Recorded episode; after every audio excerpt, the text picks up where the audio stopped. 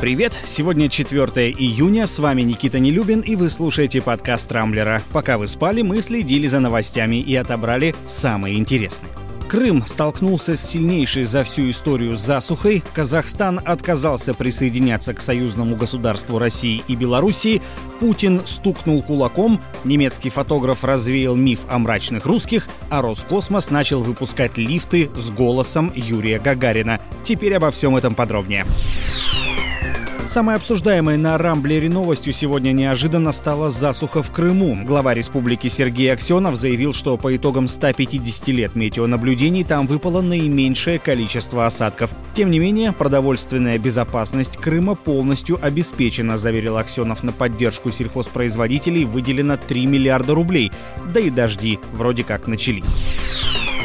Активно обсуждают пользователи и заявление президента Казахстана Касым Жамарта Такаева о том, что республика не планирует присоединяться к союзному государству России и Беларуси. Впрочем, справедливости ради надо отметить, что в Кремле Казахстану ничего подобного и не предлагали. В качестве приоритета республика рассматривает развитие интеграции в рамках Евразийского экономического союза, СНГ и Организации договора о коллективной безопасности. Российские СМИ продолжают внимательно следить за жестами Владимира Путина во время его совещаний с правительством. Еще недавно новость о том, что президент бросил на стол ручку, была в топе всех информационных лент. И вот теперь глава государства дал новый повод для обсуждения. Путин несколько раз постучал кулаком по столу, но одобрительно. Это произошло после того, как премьер Михаил Мишустин представил президенту план по спасению российской экономики. В ближайшие два года на это потратят более 5 триллионов рублей.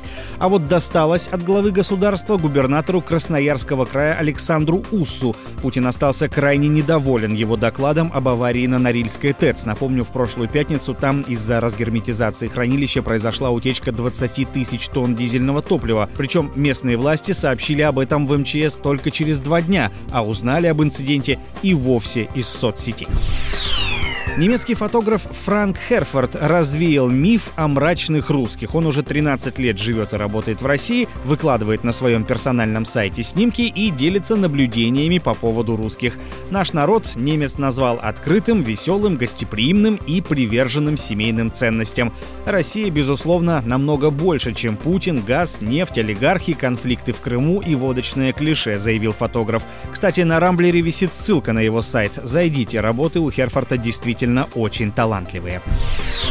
Роскосмос подготовил достойный ответ компании SpaceX, которая недавно запустила на МКС пилотируемый космический корабль. На одном из заводов в Челябинской области, входящих в российскую госкорпорацию, начали производить чудо-лифты. В них играет музыка, а пассажиров перед началом движения приветствует сам Юрий Гагарин. Из динамиков раздается его знаменитое «Поехали». Подъемные машины уже прошли сертификацию и в ближайшее время поступят в продажу по всей стране, причем будут доступны как обычно обычная, так и люксовая комплектации.